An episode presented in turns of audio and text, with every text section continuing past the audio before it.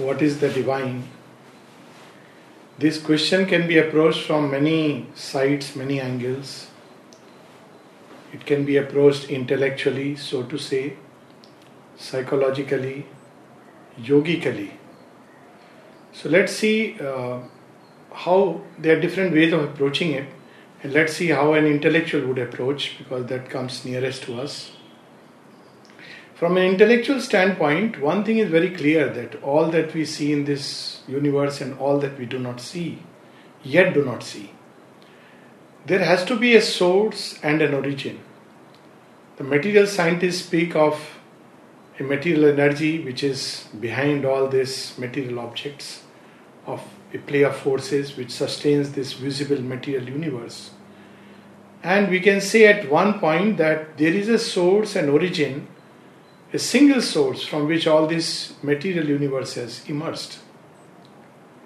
But then the question is pushed back to the next level. If this world was, if this universe was only material, we can stop with this uh, answer. But th- this universe is not just material, it is also living. So the next question is where does a living material universe or living forms come within it? And so on and so forth. We have this very beautifully given in a story form in one of the Upanishads, where Bhrigu, son of Varuni, asks him, What is the eternal? And his father tells him, You meditate and come back and tell me your findings. So, like a material scientist, he reflects and says, Well, the divine is matter, Annam Brahmeti. That's the answer which many of us give. Now, the beauty of this story is that his father does not negate it, but he says, meditate further. So, quite naturally, the young boy sees that there is not just material universe but living forms in it. And eventually, it is the living forms, though they've emerged out of matter, they are the ones who move matter. They are like they they move this bodily instrument and many other bodies that we see in this universe from a certain standpoint, we can even ex- experience this material universe as expanding and contracting as if it's a living universe. We use the word open system. And so he comes back and says, Pranam Brahmeti. It is the breath of things which is the eternal. So he says, Very good. Now meditate further. And he goes further and meditates. And then he sees, No, this is not just living forms, but there is thought and this thought directs the breath of life, and living forms are moved by a certain thought. And then we can see the whole material universe expressing a certain thought. If you really look at it very symbolically, the river, the mountains, the galaxies, the sun, the quasars, everything, the black hole, it's a thought which is as if expressing itself in a material form. So he meditates and comes back and says that it is thought which is the eternal. So he says, meditate still further, and then he goes back and back and he sees all these ideas, different thoughts, they rejoin in one primal cause, and he comes back and says, Vijnanam Brahmeti. There is one original primal cause of all things, from which everything has emerged. So the father smiles and says, Meditate still further.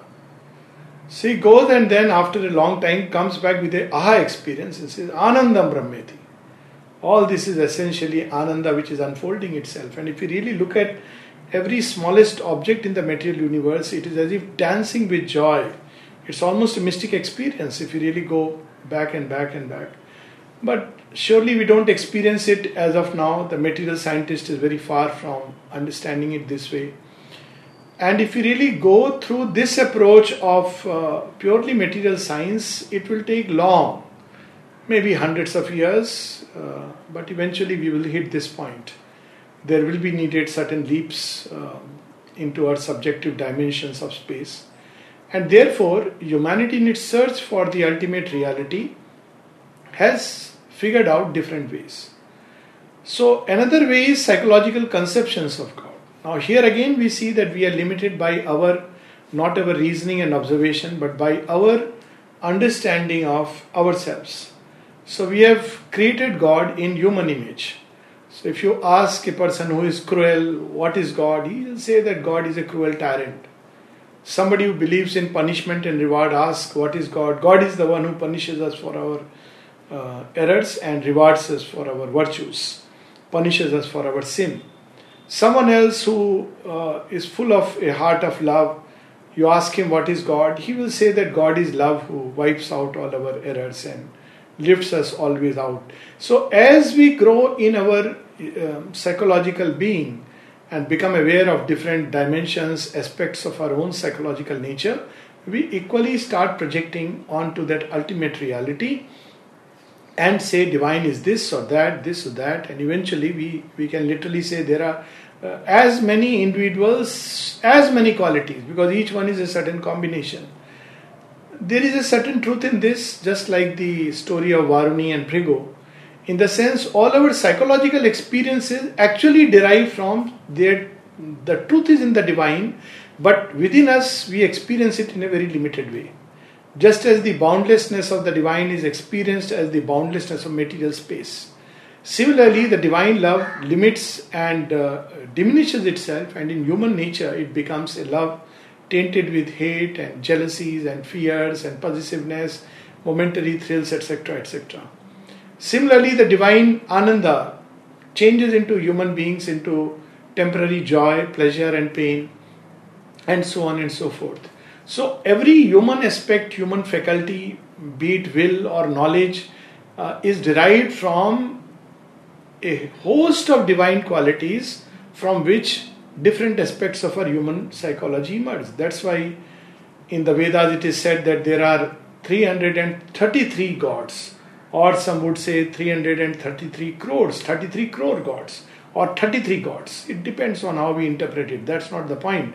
But people differentiated some main qualities and they called it a godhead in the sense that they are aspects of the eternal and we too, by uplifting these qualities, can become a power of force of the eternal. So, if we purify love, we can become one with divine love and thereby embody and express divine love in a human form. So, this is another line of approach. And here again, after discovering all these different aspects or qualities of the divine, we discover the great fusion and say that there is the one who is Anantagun and uh, going one step further, we could say he is Nirguna Guni. That's how the Gita puts it, that he is without any gunas and yet out of him infinite qualities come. So that's how we have Vishnu Sahasranam and Lalita Sahasranam, a thousand names of the Lord. So this is another kind of approach, and uh, as I said, both have their own validity, uh, both have their own incompleteness, and uh, both have their own usefulness in our approach to the divine. Then there is, of course, the mystic approach. Now, mystic approach uh, leads us still further. It leads us into the deepest penetralias of existence, as Aurobindo says. It means to actively engage with yoga through a process of interiorization rather than intellectualization.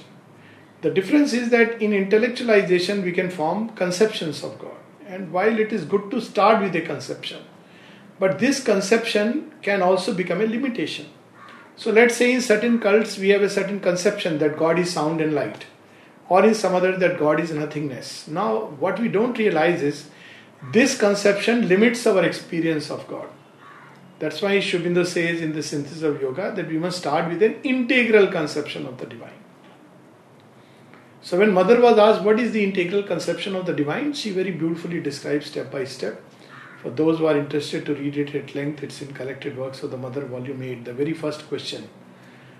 So she says that all of us start with the conception of the divine, whether he's compassionate, whether, and then we divide this creation into two one that is divine, and the other naturally, which does not match with that conception, and that is undivine.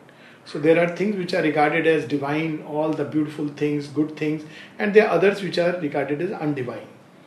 But as we proceed further and further in our search and widen, then there it becomes impossible to say what is divine and what is undivine because we touch that bedrock of oneness and we see that well all that we call as undivine in our narrow conception is also divine.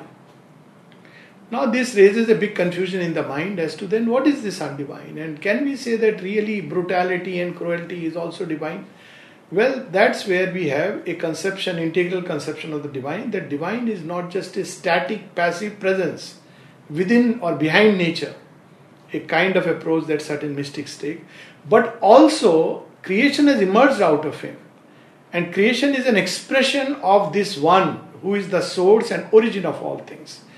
And this creation is constantly moving towards a greater and greater manifestation of that which is at its core and center as the source of all things which means there are things which are divine in the beginning, but as there is a passage of time, the unfolding takes place, then it becomes undivine. In, in the sense that divine and undivine become a question of action. So if I have to act, since I am moving from one step to another, then something which is divine at one level becomes undivine at another level. And we can take this famous example of Buddha leaving his family and walking away. Now, is it a divine act or an undivine act?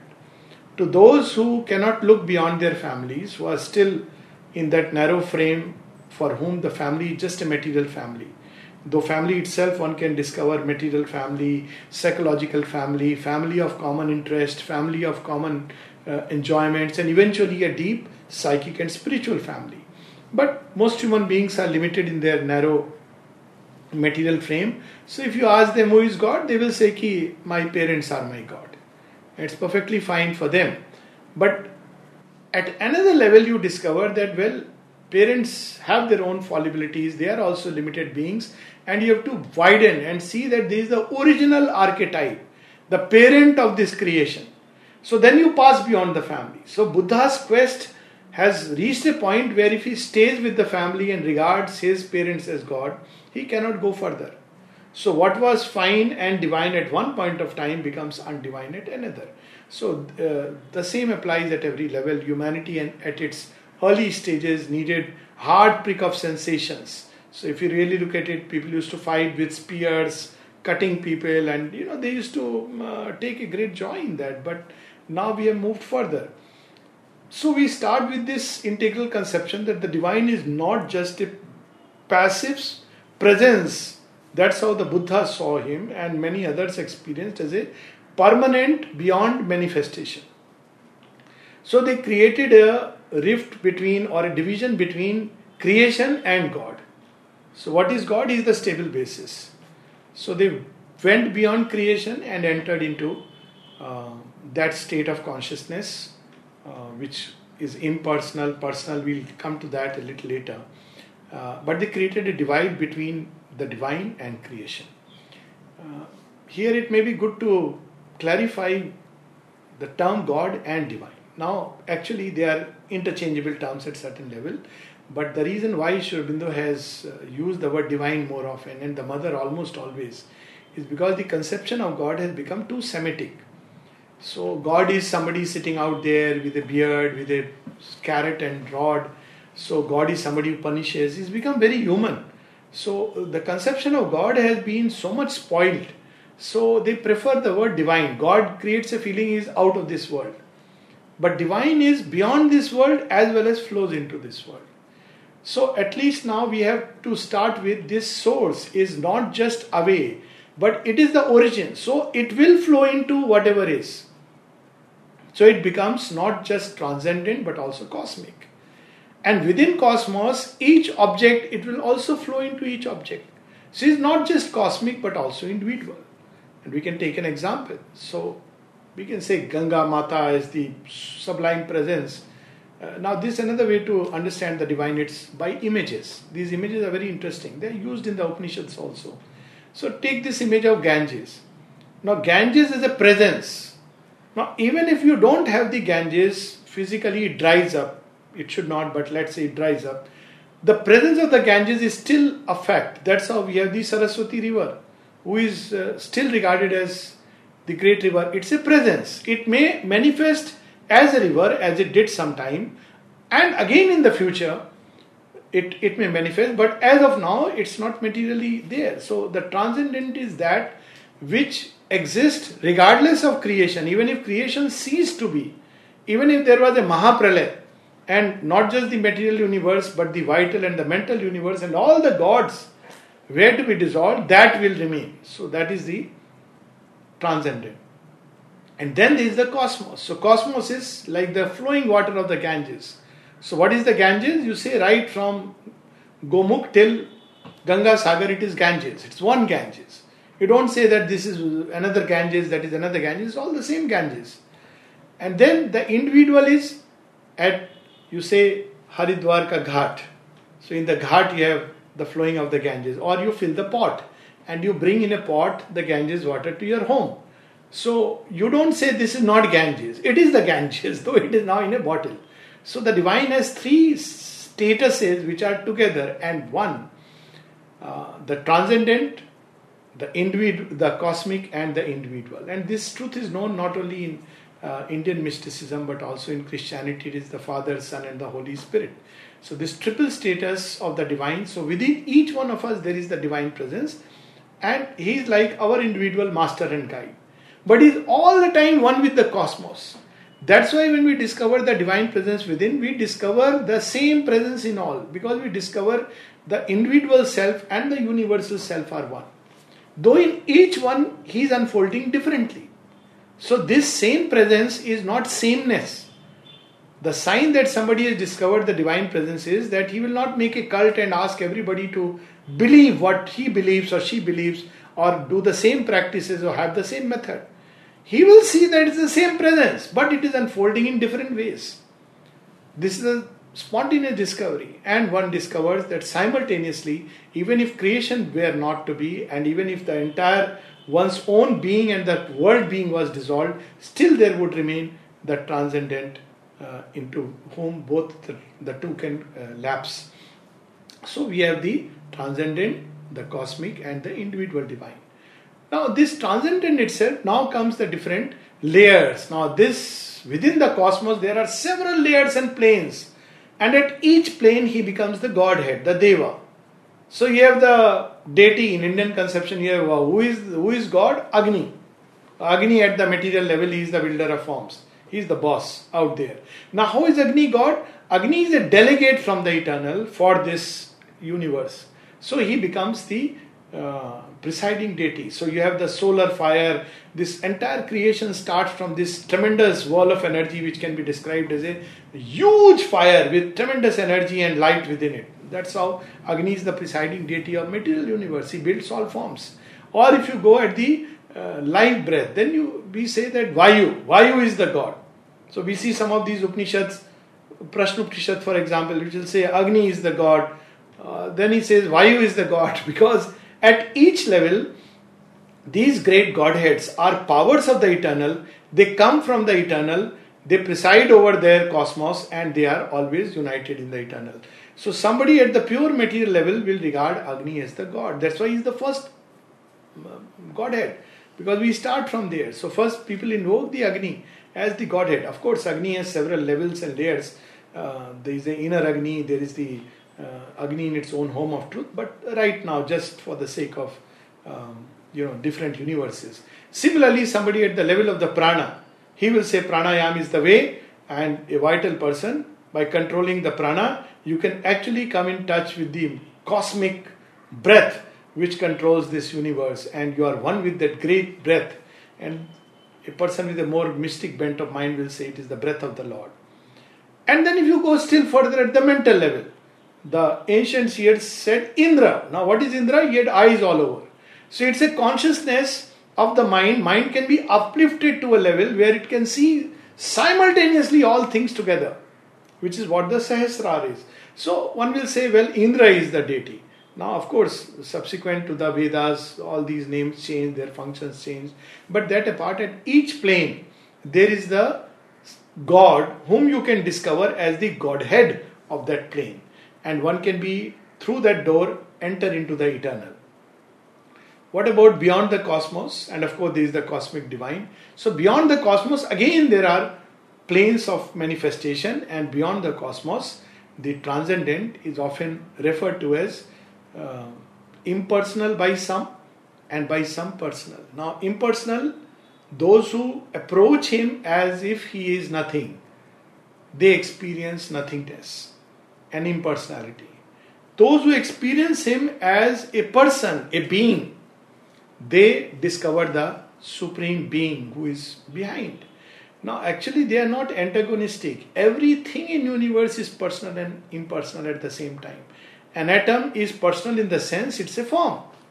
And an atom is impersonal in the sense all the same forces are playing within each atom as anywhere else. As a human being, we are personal in the sense that people relate with us personally as a being. But we are as an individual form. But we are also impersonal. All the forces that move us move everybody else. So a time comes when you discover that, well, this is just a distinction that the mind creates artificially between personal and impersonal divine. A question people often raise, but how do we know he is a being? Now, this is very easy to answer. If we take it that the origin of creation is all conscious state. Now, why all conscious? Because consciousness is emerging. If it was a mechanical, inconscient nature, then out of it life and mind and consciousness would not emerge. So, if there is an all conscious state, so there is a state of consciousness in which consciousness is fully aware of itself through consciousness. So, what do we say someone who is fully aware of oneself? We say it's a being. A being doesn't mean this form, it can take many forms. To the worshipper of Shiva, he may come as Shiva. To the worshipper of Krishna, he will come as Krishna. To the worshipper of Kali, he will come as Kali. But it is the same being who takes these different forms provided we approach him in the transcendent sense. Now, this transcendent, which is both personal and impersonal, that's how unfortunately the debate started between Nirgun Brahman and Sagun Brahman because those who approached in one way they said is Nirgun Brahman and the other Sagun Brahman and they fought with each other. Had they taken one step further, they would have discovered they are one and the same. It only is a question of how you approach it. Now, this being who is both personal and impersonal at the same time is described in uh, the highest experience of him is described as Satchidananda. So he has these three aspects which are fused in each other. He is Sat, he is existence, so obviously he is true existence because all other existences have come from him. So he is called Sat. And Sat Purush because he is the true Purusha. All other Purushas means states of being have derived from that. So he is Sat because he is the true existence. Out of his substance, everything else has emerged. He is also Chidghan. There is a power in it power of self awareness and power of world awareness. So he is also Chit. And all other little, little Chit, we all have a little bit of consciousness, even an animal has, has come from that. So he is Chidghan, Chid Shakti. And together the Sat and Chit Shakti sometimes conjured as the image of Ishvara and Ishwari because masculine and feminine. Sat is pure existence and Chit is the power that brings out of that infinite existence countless possibilities. So she becomes Shakti. And their union is Ananda. So we have Sat Chit Ananda. They are all the time together. But beyond the mind, we have these three higher states of, uh, well, uh, divine self existence so we have the pure Satlok, where it is the Sat aspect which is prominent. We have the pure Chidghan Lok, where the consciousness is prominent. And we have the Anand Lok, where Ananda is prominent. And connecting these to the higher world of Sat Chit Ananda, lower world of matter, life and mind is the supramental consciousness. It is the consciousness with which the divine who is one becomes the many, is aware of the many and plays with the many. The moment one comes below the supermind, one forgets the one. If you go beyond it, you are aware only of the one. But in the supermind, like in a prism, you have one ray, white ray, becoming many rays, uh, many different colors. So, supermind is that state of consciousness. So, now we can see the divine is one and infinite. He is in each atom of existence, in each particle of existence. He is in each human being. He is in this drift of galaxies. He is in each universes. He is beyond the universes. And all these, he is personal, impersonal at the same time. And all this together and beyond all this that human mind can conceive. So that becomes the divine. So this, because Sachidanand is still something which is conceivable, uh, at least intellectually. So human mysticism, Indian mysticism went beyond it it says, but where has all this come from? So it says, of that we can say nothing. That is that. Call it Brahman, call it Tao, from whom Sachidanand and all this play. for the sake of creation, out of himself, he has shadowed forth Sachidanand for the sake of the play, and all this play proceeds from there. So we have now all these different ways of being of the one divine. We have the Sachidanand, we have the lower triplicity of creation at which he manifests, we have the Brahman, which is impersonal and personal, and we have in each individual there is the divine presence, and beyond these three, we have it. Beyond is a way of saying, actually, beyond it you can't define. It is Par Brahman, which cannot be defined or described. It's beyond. That's why it's called beyond. Now, I would like to read something. Uh, as I said, that these are images, but mystic experience we must have. And the ways when Mother was asked how to find this divine presence, because that is a perfect way of knowing. So she said, Seek Him. Seek Him with all your aspiration. Not just five minutes, I am seeking the divine. That's not enough. Seek Him because He is hidden behind all these works. You know, we have this who in the blue of the sky, in the green of the forest, whose is the hand that has painted the globe. When the winds were asleep in the womb of the ether, who was it roused them and bade them to blow? So, behind everything, behind the laughter of a boy, blush of a girl, uh, behind everything he is hidden. And then he says, But these are his works and his veils and his shadows.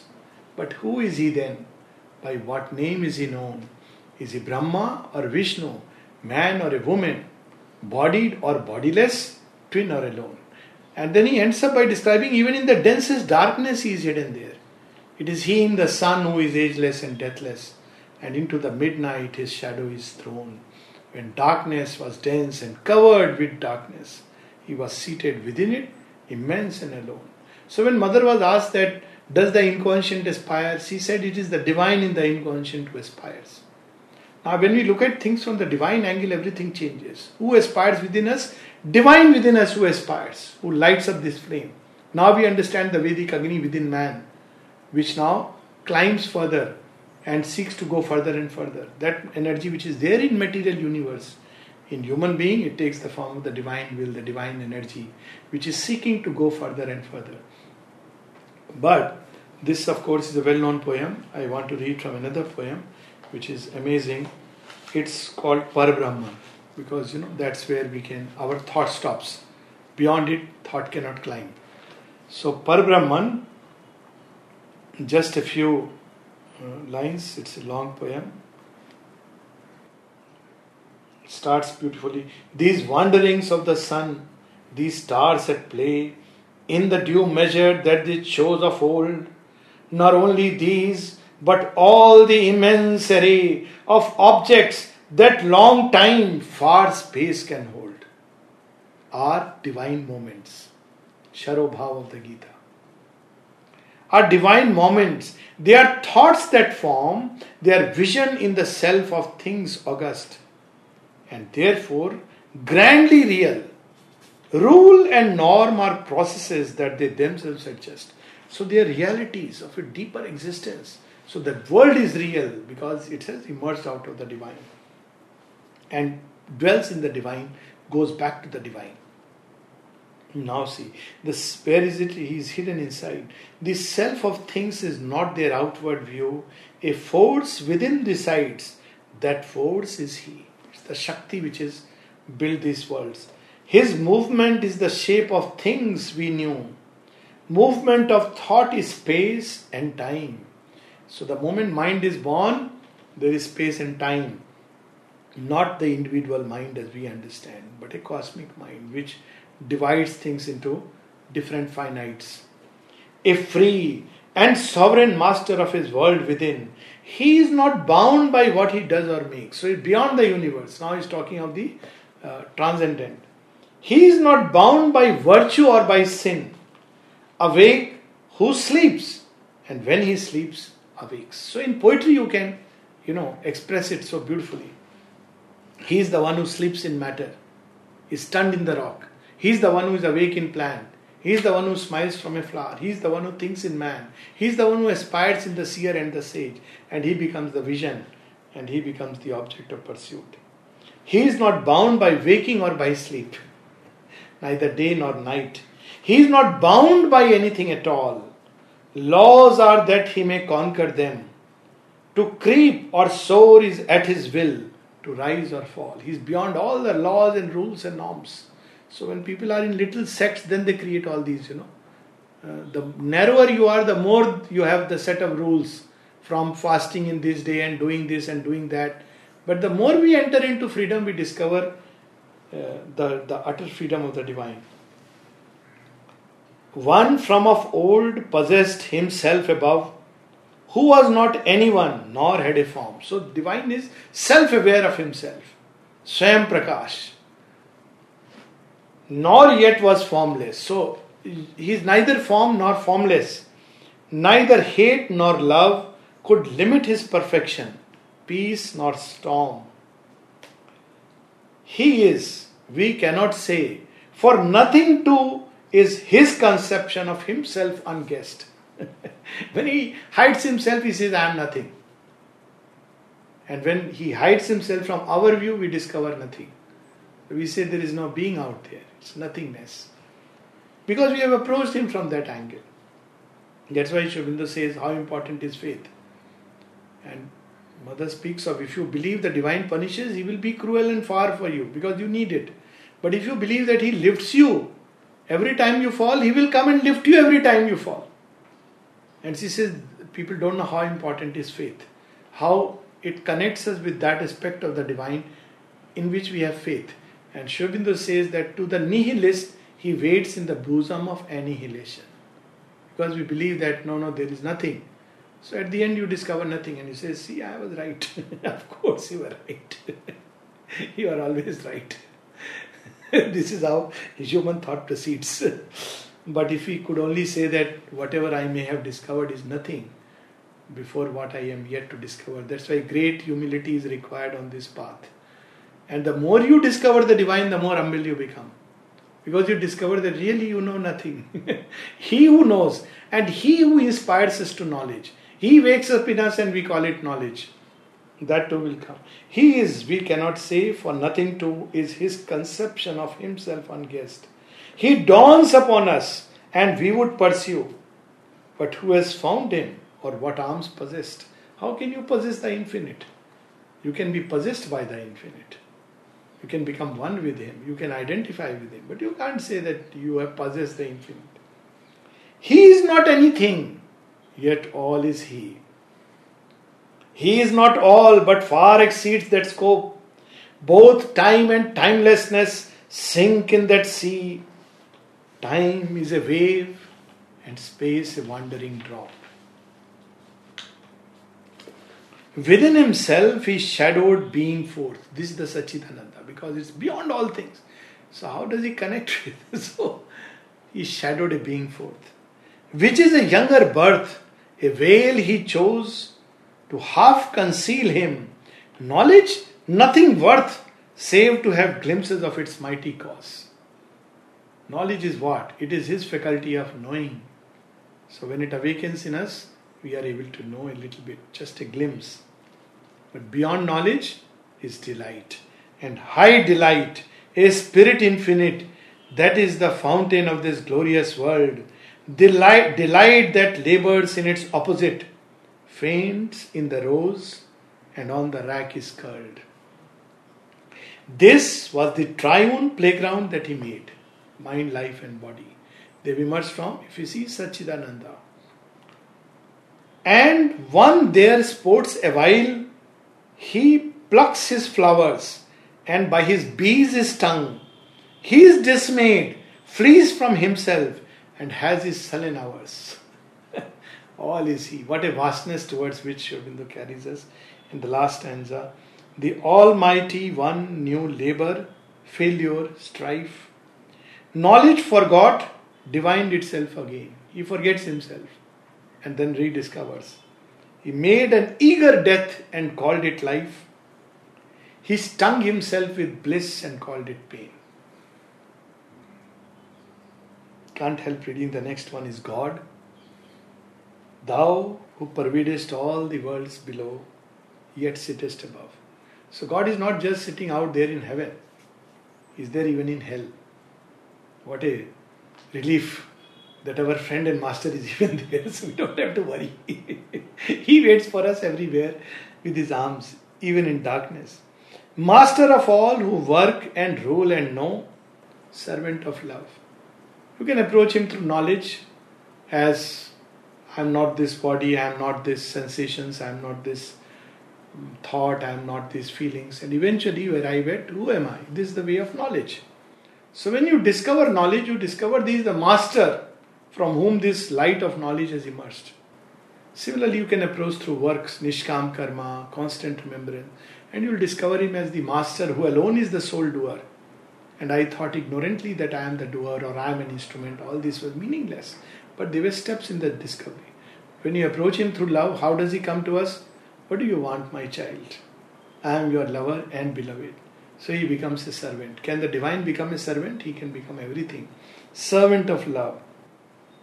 Thou who disdainest not the worm to be, nor even the clod. Therefore, we know by that humility that thou art God. So, the divine is, I think we need not qualify, all that we need to say is that the divine is